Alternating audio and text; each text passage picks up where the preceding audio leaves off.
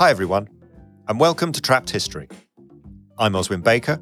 And I'm Carla O'Shaughnessy. And we're here to share hidden stories of unsung heroes. In today's episode, we want to introduce you to Adelaide Hall, the greatest singer you've never heard of.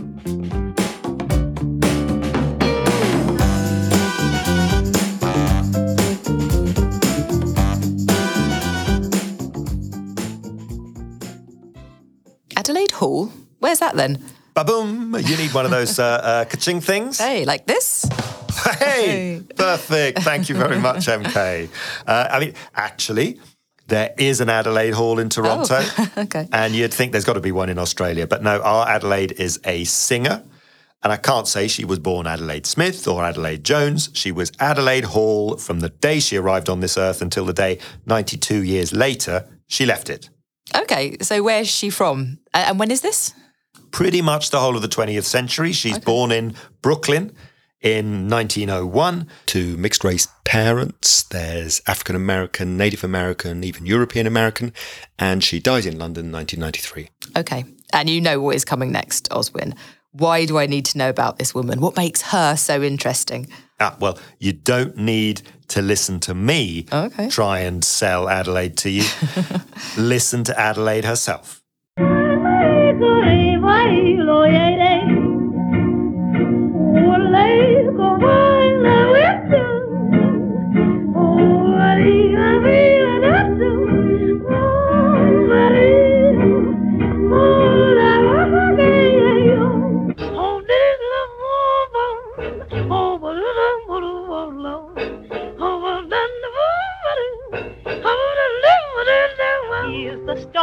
About Minnie the Moocher. She was a low down hoochie coocher. She was the roughest, toughest frail, but Minnie had a heart as big as a whale. Diamonds, lovely suits and ties and socks, my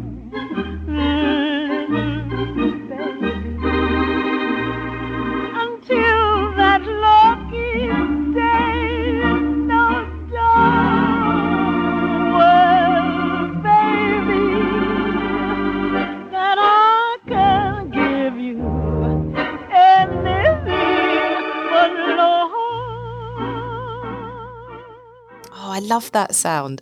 I think I recognise some of the songs, but I, I don't know the singer. Yeah, right. I mean, most of those are from the 1920s and the 30s, and were some of the earliest recordings of those tunes. There, you just heard Duke Ellington on Creole Love Call and on Chicago Stomp Down, Cab Calloway's Minnie the Moocher, mm. and Fats Waller on I Can't Give You Anything But Love. Well, So I, I know those names, but I don't know Adelaide. And you'll know Ella Fitzgerald and Billie Holiday and maybe even Josephine Baker. But Adelaide? So why should I need to know her? There must be thousands of people who nearly made it. No, no, Adelaide really made it, made it big. In the early 1930s, she's one of the wealthiest black women in America. Oh, wow. And during the Second World War, she's thought to be the highest paid female entertainer in Britain. What, more than Vera Lynn? Yep, Well, that is so weird that I haven't heard her name then. Okay, you've got me. I'm intrigued. that's good. And while I've got you, alongside Cab Calloway, Fats Waller, and Duke Ellington, alongside Billie and Ella, there's Louis Armstrong, George Gershwin, Bojangles, Rudolph Valentino, the Prince of mm. Wales, even Al Capone. Wow. Everyone is here in Adelaide's story. Wow, even Al Capone. All right, yeah, you've totally convinced me. I definitely need to know more about Adelaide. As with so many of these stories, there is early tragedy. Adelaide's father dies when she's 15 and her sister a couple of years later. But it feels that that puts some steel in her backbone, some fire in her belly. Her dad had been a piano teacher, and so Adelaide is determined to make it in show business. She had some very simple advice for anyone else wanting to give it a go. This is how you do it, my dear. You get to know the musicians. You're in the places where they are. And then you ask them if you can sing a song. Be very charming, not too pushy. And be prepared. Know your song know your key and sing it. And then someone will hear you and take you out to dinner and give you a job. And there you are. Before she's 20, Adelaide has got a toehold in a new all black musical called Shuffle Along. Can't say I know that one. Yeah, me neither, but we should have. It doesn't just have an all black cast like Porgy and Bess, it's written, produced, and staged entirely by African Americans and is seen as the starting gun of the Harlem Renaissance of the 1920s. It launches the careers of Josephine Baker and Paul Robeson and is the first black musical to play to white audiences across the US. Okay, well, that is pretty significant, isn't it? If that was the first time that people, well, rich white people Yeah. will pay to see African American performers. Yeah, and, and the rich white is an important caveat here. It changed theatre in America, there's no doubt about it, so that just two years later, another black musical, Running Wild, could define the roaring 20s with one very simple word the Charleston.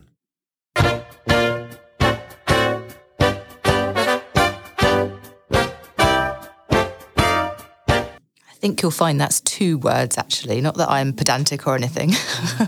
Mm, anyway, where, where's Adelaide in all this? then? All right. Okay. Well, she she is actually the queen of the Charleston. She stars in Running Wild. She teaches the Hollywood superstar Rudolph Valentino how to dance it. Oh, really? I love the Charleston. It is such a fun dance. I really wish I could learn it, actually. It's always my favourite on Strictly every year. Oh yeah. Oh, okay. So favorite Strictly Charleston. Oh. Georgia May Foote was amazing. She was, so good. It was quite. Who is she? Did you say? when was she? When was she? Oh, blimey, I can't remember. Maybe um, six years ago, seven Oh, yeah? years ago, something like that. I'm really guessing though. I'm not sure, but I remember. It was just such a tight, brilliant, jazzy performance. It was so good. Oh, I loved um, the one whose mum was a Blue Peter presenter. Sophie Ellis Bextor. Oh yeah, it. she Oh, was I great. thought that was so brilliant. She was. Uh, it was that Australian guy Brendan who isn't on anymore. Um, Yes. but she looked like she was something from the 20s. Yeah, there are so many good ones. Denise Van Outen was really good Yeah. as well, and Yeah. Caroline Flack. Why can't we remember any of the men's Charlestons? Yeah, It's a very good question, I, and I genuinely can't remember any of them. Do you have a favourite Strictly Charleston? No, I don't. Do you not watch Strictly? Oh, what? Oh, ah. man. Never watched it. No. Oh, we were so showing our age. Yeah, totally. I make Ed watch it. He mo every year. He's like, this year I'm not going to watch it. I make him watch it. We're going to have to come back to Strictly because um, Definitely more to be there's- said there. there's Jay's Jive. Yes. that's that's the one for me. Oh yeah, that was so good. Anyway, we digress. Okay. Can, can we just go back a minute? Yeah, yeah, yeah. So you mentioned earlier the Harlem Renaissance. Yep. Can you just remind me what was all that about? Ah, well, you don't need me to remind you. oh, you're going to get Adelaide to sing it for No, me no, again. no, not this time. I think this is a really good moment to bring on this episode's guest. He's been described by Bernardine Evaristo, Booker Prize winning Bernardine Evaristo, as a hero of our history, of our presence on these shores. And the great Russell T. Davies has hailed him as one of the soldiers, gatekeepers, and champions of our community. Today, we're honoured to be joined by the quite fantastic historian of Black British life and of British gay culture, Stephen Bourne. Thank you. Lovely to meet you, Stephen. I mean, you, you've written over 20 books. For me, the essential one is Under Fire, Black Britain in, in Wartime, about the mm. Second World War. And also the heartbreaking Black Poppies, which is about the black experience of the, of the First World War. But of course, I mean, the reason why we're here today is to talk about Adelaide, really. And you've written about Adelaide. It would be fair to say, I think, that you're a world authority, the world authority on Adelaide. No, no, there is someone else. I wouldn't want to claim that. No, but I am knowledgeable. So what's what's the fascination with her? I mean, what what what is the thing which drew you to her in the first place? it was two things really. It was partly because I got to know her. I got to meet her properly in 1985 and maintained a sort of friendship until she passed away in 1993, which is a, sh- a short time frame when I think about it. I wasn't a social person. I didn't go to the theatre with her or accompany her to concerts. I mean, it, it was just a sort of nice sort of friendship, and but I was also conscious at the same time how overlooked she was in this mm. country, mm. how snobbish the jazz world was in Britain towards her, and how she was sort of missed out of the history books, the music history books, the jazz history books, the World, War II books. Mm. Her war service alone is phenomenal. And I just felt very sad about that. So it was always my ambition, I suppose, to, to try and rectify that. And so when I started writing books some years later, any opportunity I had to, to write about Adelaide, I would do it. I mean, we've we've all heard about Ella Fitzgerald and Billie Holiday, you know, and and thinking about the war have heard of Vera Lynn and Gracie Fields, and yet, as you say, Adelaide should be in that company, but is missing, is being written out. She wasn't even written in. And and that was my from a very early age, long before I met her, I was conscious of this, but I was conscious of many black artists, performers in this country that were missing. In terms of black history, only certain people are elevated to a certain position. So it's always when they talk about expatriates, black expatriates going to Europe, it's always Josephine Baker mm. or Paul Robeson. The rest are all kind of don't exist. And yet Adelaide became a star during the Harlem Renaissance of the 1920s at the same time as Josephine became a star in, in Paris. You mentioned the Harlem Renaissance, and and it would be really brilliant to sort of to go back a hundred years, go back to the Roaring Twenties, go back mm. to New York, back to Harlem, and just to to give us a bit of a picture of what is meant by the Harlem Renaissance. Well, my sort of take on it and, and a kind of simplistic view of it is that it was just an explosion of African American music, art, poetry, literature, theatre, jazz, you name it, anything to do with the arts. And it came from African Americans um, from the sort of mid 20s onwards, thereabouts. And, and it was an extraordinary thing because it threw up all these great names that we now know Duke Ellington, Louis Armstrong. And Adelaide was right in the centre of that. Adelaide was a jazz innovator long before Ella Fitzgerald. Ella Fitzgerald was still in school when Adelaide created the sound of jazz as we know it, along with Louis Armstrong. She is right there at the beginning with Duke Ellington. She's in the Cotton Club. What do you imagine that would have been like? She loved it. She said we knew what we were getting into, but the money was good. And it was the biggest showcase of African American talent in the 1920s and 30s. So she said we were happy to be there. She said that we knew that it was run by the, gangsters. So we, you know, we, we were careful to. Speaking of the gangster, is there a, something about Al Capone? Mm.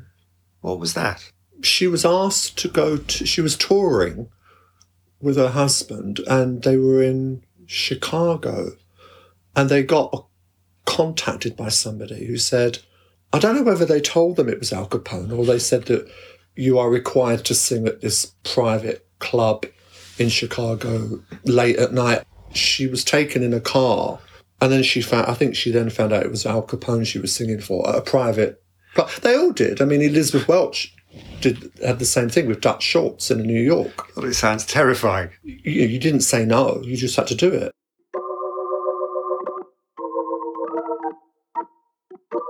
In, ter- in terms of the exploitation, I mean, hmm. you've already sort of alluded to this about where white America is in this. White America hmm. is in the paying seats, hmm. is coming along to watch, as it were. I, I heard that Adelaide, when she was sort of trying to live in the New York suburbs, that everything went to hell in a handcart.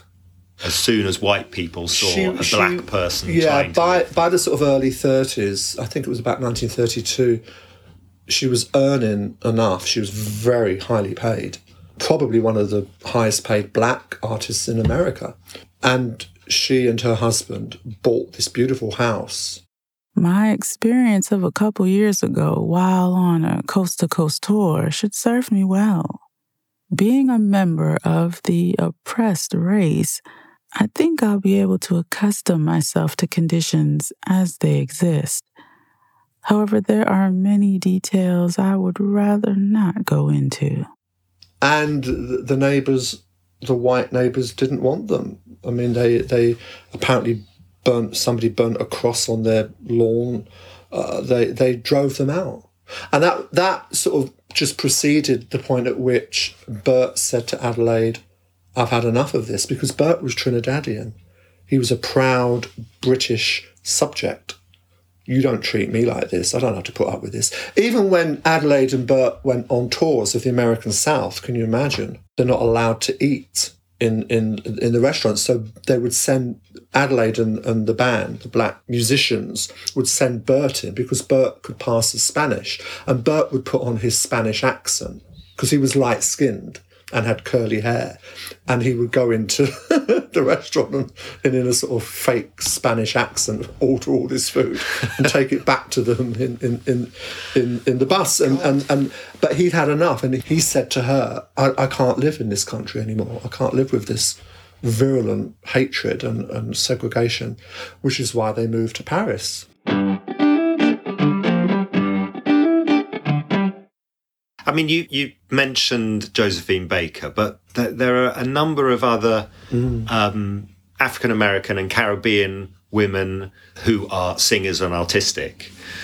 There's Elizabeth Welch, there's Mona Baptiste after the Second World War, who seem to have a different experience in Europe. I mean, it, it, is is it is it too simplistic to say that Europeans were nicer than Americans? Europeans were more welcoming. Alberta Hunter was one of the great African American blues singers of the 1920s. And she was the one that was quoted as saying, in Europe, they had our name up in lights. In America, they wouldn't put our name up in lights. I mean, Josephine Baker, Adelaide Hall, they couldn't ha- have had those careers that they had o- over in Europe in America.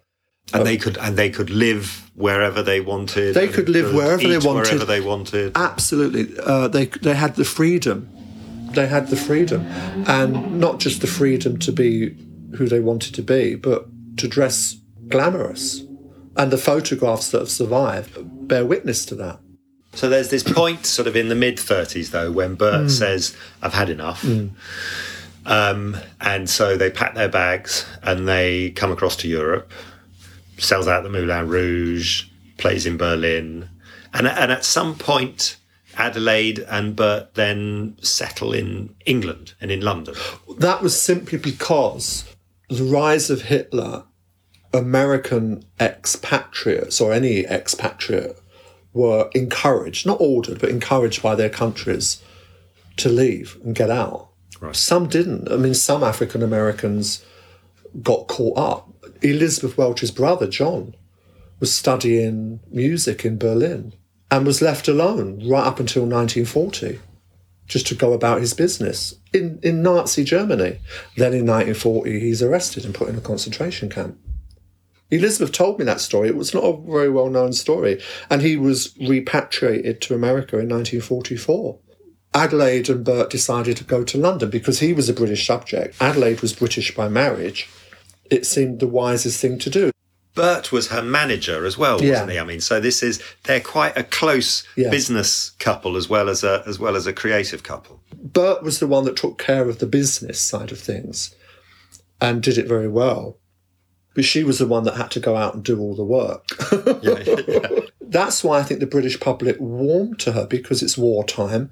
She's gregarious, she's outgoing, she's uh, confident, she's a terrific singer and, and she, dancer. And she really throws herself into oh, this. I mean, you know, she signs up with ENSA. She she gets yeah. herself a. Uh, she's very pleased with her uniform. She keeps talking about how beautiful it is and stuff like that. Well, that's that. because you see the standard issue uniform. She said was so uncomfortable, so she went to Madame Adele of Grosvenor Street and had her own uni- uniform made. there's there's a famous story. Well, she she always said she always said like because Bert was a sailor, a merchant seaman before they met in New York and married in 1924. She said, well, if he could, she said, if my husband can be a sailor, I can be a soldier.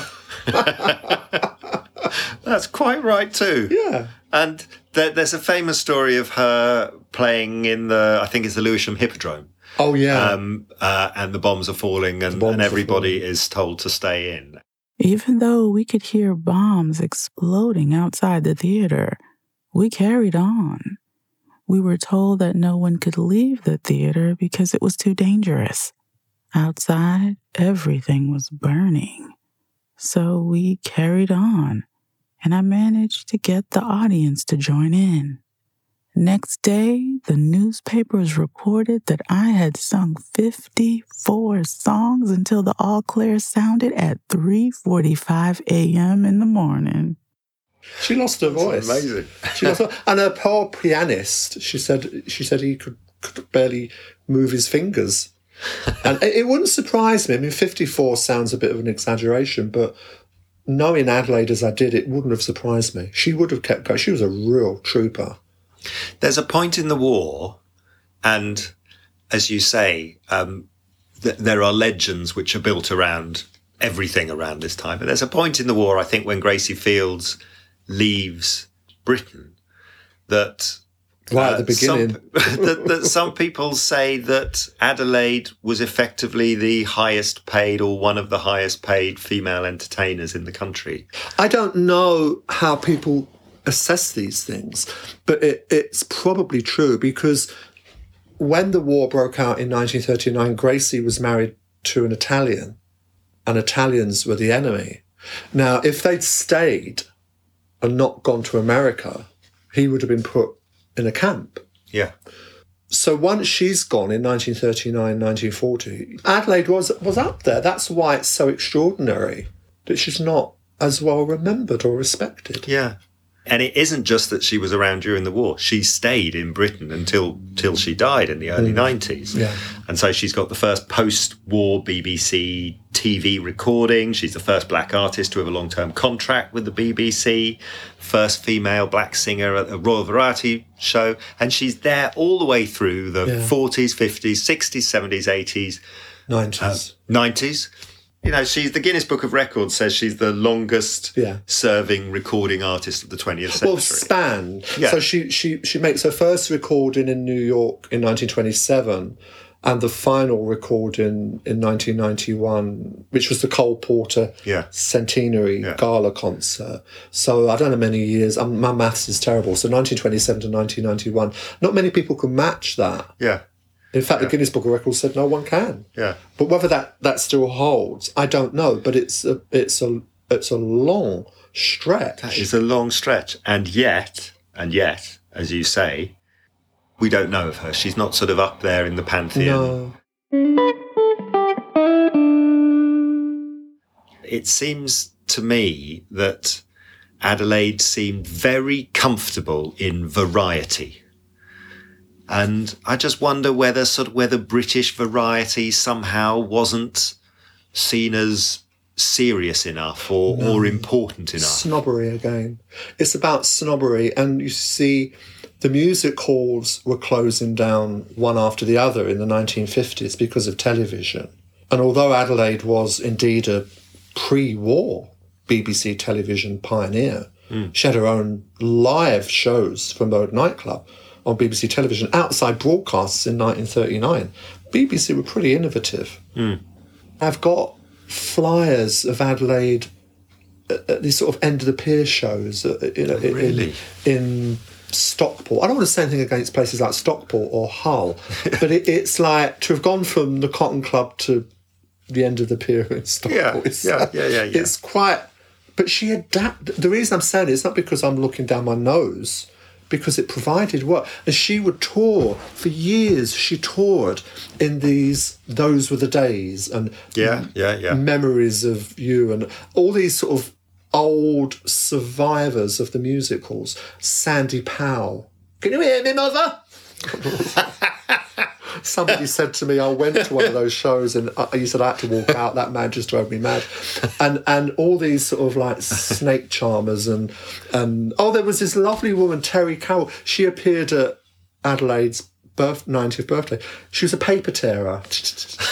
she would stand on stage and it was this concert. and make sort of like dandelion chains and things. And No, things no, she would make paper. trees. She would make palm trees, and oak trees, and, and she was amazing. And she was in her sort of 80s then. I mean, if if she had stuck closely to jazz, But she did. She did Calypso. She did Rodgers and Hammerstein. She did songs by near enough everybody you can think of, all, all different styles and types of music, sing along numbers, and jazz. She always kept jazz in her repertoire. And I don't think she's ever been given credit for that by the jazz world. That although she mixed it with Rodgers and Hammerstein and so on, and Calypso, she would always do the jazz songs, the famous jazz songs that she was famous for, Creole Love Call. It- you know, the wordless vocal, she would always do that and other famous jazz songs that she, she sang. So she didn't just stick to one thing. Like Ella stuck to one thing. Ella only sang jazz and then later on she started doing the Cole Porter Songbook and so on, those beautiful albums. But Adelaide was more sort of diverse and, and, and more adventurous in some respects. yeah, I get the impression that Adelaide's story and Adelaide's life is a very happy and positive one.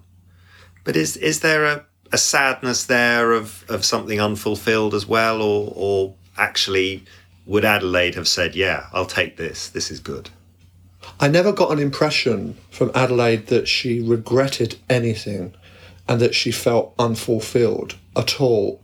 I'm sure a lot of black artists, particularly American, of her generation felt thwarted and, and not developed as, as a star um, and not given leading roles in films, really, just just little guest spots. So there, there was a lot of frustration, um, but not Adelaide. No, I never. There was nothing, no sign of bitterness or regret at all. And she must have had her hard times. I know a few things about her private life which was sad, but but nothing kind of really dramatic. Mm. She was a grafter, very hard worker, very professional, very clever in the sense that somebody said that they went to see her in one of her Thanks to the Memory concerts, and she had this thing where she would say, "Oh, there's a couple at, at the back. It's their um, wedding anniversary." And they've asked me to sing such and such, and I'm going to sing. And he said, when I went back the following night, she said exactly the same thing. so she had these little tricks. That's a perfectly. Oh, it's wonderful, and I'm sure lots of we all know do. about show business people and the tricks they use Yeah. and the, the stories they tell. Yeah. And are there any uh, statues, any blue plaques, anything Nothing. for her? No? Nothing. And I I wrote to English Heritage Blue Plaques. I think it was in the year 2000, 2001. And they sent me a letter saying her that the committee had looked at the, my nomination and looked and researched her life and they decided that she wasn't sufficiently well known to warrant a blue plaque. Uh, try again in 10 years' time. So I tried again in 10 years' time, like 2011, I think it was. They turned her down again. Yeah. And then after Black Lives Matter, they contacted me and said, We're going to revisit your nomination for Adelaide Hall. they were revisiting some of the black subjects that had been nominated for English Heritage Blue Plaques and, and were turned down. Getting their act together. Fingers crossed, Good. um, she'll get it this time round.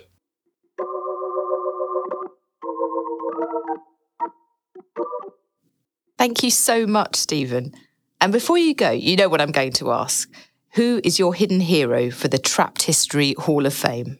Well, there is someone that I feel should be better known. I've got a new book. Here comes the book plug. It's a children's version of my book Black Poppies, which is about the black servicemen and the black community in Britain during the First World War. So, in the children's version, which is an- adaptation of the, the Black Poppies adult book, there is a chapter about Mabel Mercer. Mabel was born in Staffordshire in hmm. 1900. Yeah. She was mixed race, black father who she never knew, he wasn't on the scene, white mother who she never knew hmm. because she was away with the fairies and went off as as a music hall performer. Mabel never saw her again, really. So her parents never figured in her young life, but she was raised by her grandmother. And her grandmother sent her to convent school in Manchester By her uh, white grandmother. by her white grandmother. She never knew her black father or, or any of her black relatives, never met any black people growing up in Manchester and that kind of area at this time. So 1914, she leaves school mm. to go to work. Mm. So she joins her aunt and uncle on her mother's side and cousins in a music hall troupe. So all through the First World War, Mabel is performing as a musical entertainer. First of all, with her aunt and uncle's act, family act, and then out on her own. I mean, there are two American biographies of Mabel, and they don't have any of this information in. Now, what happened with Mabel very quickly after the First World War? She's working in London in West End shows like Showboat with Paul Robeson. Uh, In the chorus, she's a chorus uh, per- person, and in the Blackbirds Revue with Florence Mills in 1926 at the London Pavilion. So she's gaining more experience, and then eventually goes to Paris at the end of the 1920s and becomes one of the great cabaret singers of Paris in the 1930s. So this is sort of smoky rooms, Edith. But these were the grand, grand cabaret places. Uh, the, the, the, the upmarket ones where the Parisians, the wealthy Parisians would go to. Come the Second World War, Mabel doesn't come back to England. She goes to New York. Right. So she goes to New York and in the 1940s and 50s establishes herself as one of the top high class cabaret singers of her generation. She influenced everybody. Frank Sinatra, before he became the legend, would go and see Mabel in New York when he was younger. And he said that she taught him, this is what he said Mabel Mercer taught me everything I know about a lyric, how to phrase a lyric, how to present it. She was extraordinary and she never lost her English Staffordshire accent, but she lost her voice early on. She had a kind of soprano voice. But when she became a famous cabaret, influential cabaret singer in New York, she's not really a singer. She's a talk, talks. And her voice has dropped. Her voice well. has dropped. Oh, but that's cabaret. I mean, that, But that's that make- cabaret. that makes it, doesn't it? It's about acting, the songs. And she carries right on until she dies at the age of 84 in 1984. And so this girl from the Midlands, Hmm. The reason why she has um, two American biographies about her, it's got nothing to do with being from the Midlands or anything like No. that. It's this astonishing life she had. extraordinary because all through the 1950s and 60s she's recording but she never attains the fame of ella fitzgerald Yeah. i mean when you've got a minute just sit and go on youtube and look up mabel mercer and listen to some of her songs i mean she she, she was very what mabel used to do which was very interesting was she used to save songs so say uh, a composer and lyricist would write the songs for a Broadway show that flopped. And it ran for three performances, and the critics were horrible and they took it off. But there would always be one or two songs which were really exquisite, and they would have been lost if Mabel hadn't discovered them and sang them. And that's the key, though, isn't it? That's that's the clever thing that great artists do is they Yeah. find something which has been Forgotten. forgotten Yeah. they breathe life. or buried. Yeah. And it, it, it's it's um yeah, it, that's what she used to do. So when you go to her CDs, and I've got lots of. She does sing a few Cole Porter songs, and but there's lots of songs that I've never heard of or would never have heard of. Beautiful songs. If she hadn't discovered them and recorded them and put them in her repertoire, and then she was given the presidential. She took American citizenship eventually, so she became an American citizen, and then was given the Presidential Medal of Freedom a year before she died. Wow. I know. Wow. And she come from these humble beginnings in Staffordshire in 1900. So that would be my nomination, Mabel Mercer. Wow, that is an amazing nomination. I nomination. absolutely adore her. I've never heard of Mabel Mercer. That's why You- I, that- that's why I mentioned her. What's your takeaway on Adelaide Carla? So she had nowhere near the recognition or the success that Billie or Ella did, but she was their equal. Ella saw that, Josephine feared that, and yet where is she? Is Adelaide in a Hall of Fame? Ah, not that I can see. There is uh, a compilation CD with that title, but that's it. despite this lack of fame, she didn't really seem that bothered, did she? She wasn't angry or bitter. She was just really content with what she'd achieved. I think you're right, though, in, in terms of whether she's bothered or not. She she does take a very long walk down Variety Lane and spends a lot of time in the 60s and 70s and 80s on chat show sofas. Perhaps really her own range of musical styles got in the way of becoming a jazz icon uh, like Ella Fitzgerald or someone like that. Yeah. And maybe America would have given her more chances to flourish in the jazz world after the war. And Yeah. she was with Bert for nearly 40 years, very happy again. And okay, maybe a husband manager isn't the best situation to be in. But ultimately, when you think about it, she was a success on her own terms, wasn't she? And there's there's nothing better than that, really. Yeah, yeah, I'd agree with you. I mean, some some people they just slip out of the limelight without any fuss. Hmm. I don't think that means though that we shouldn't do our best to try and push them back into it.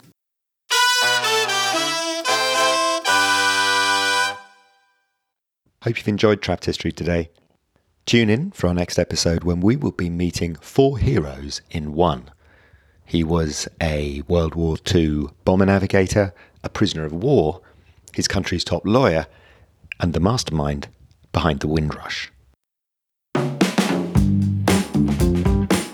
You've been listening to Trapped History, written and presented by Carla O'Shaughnessy and Oswin Baker.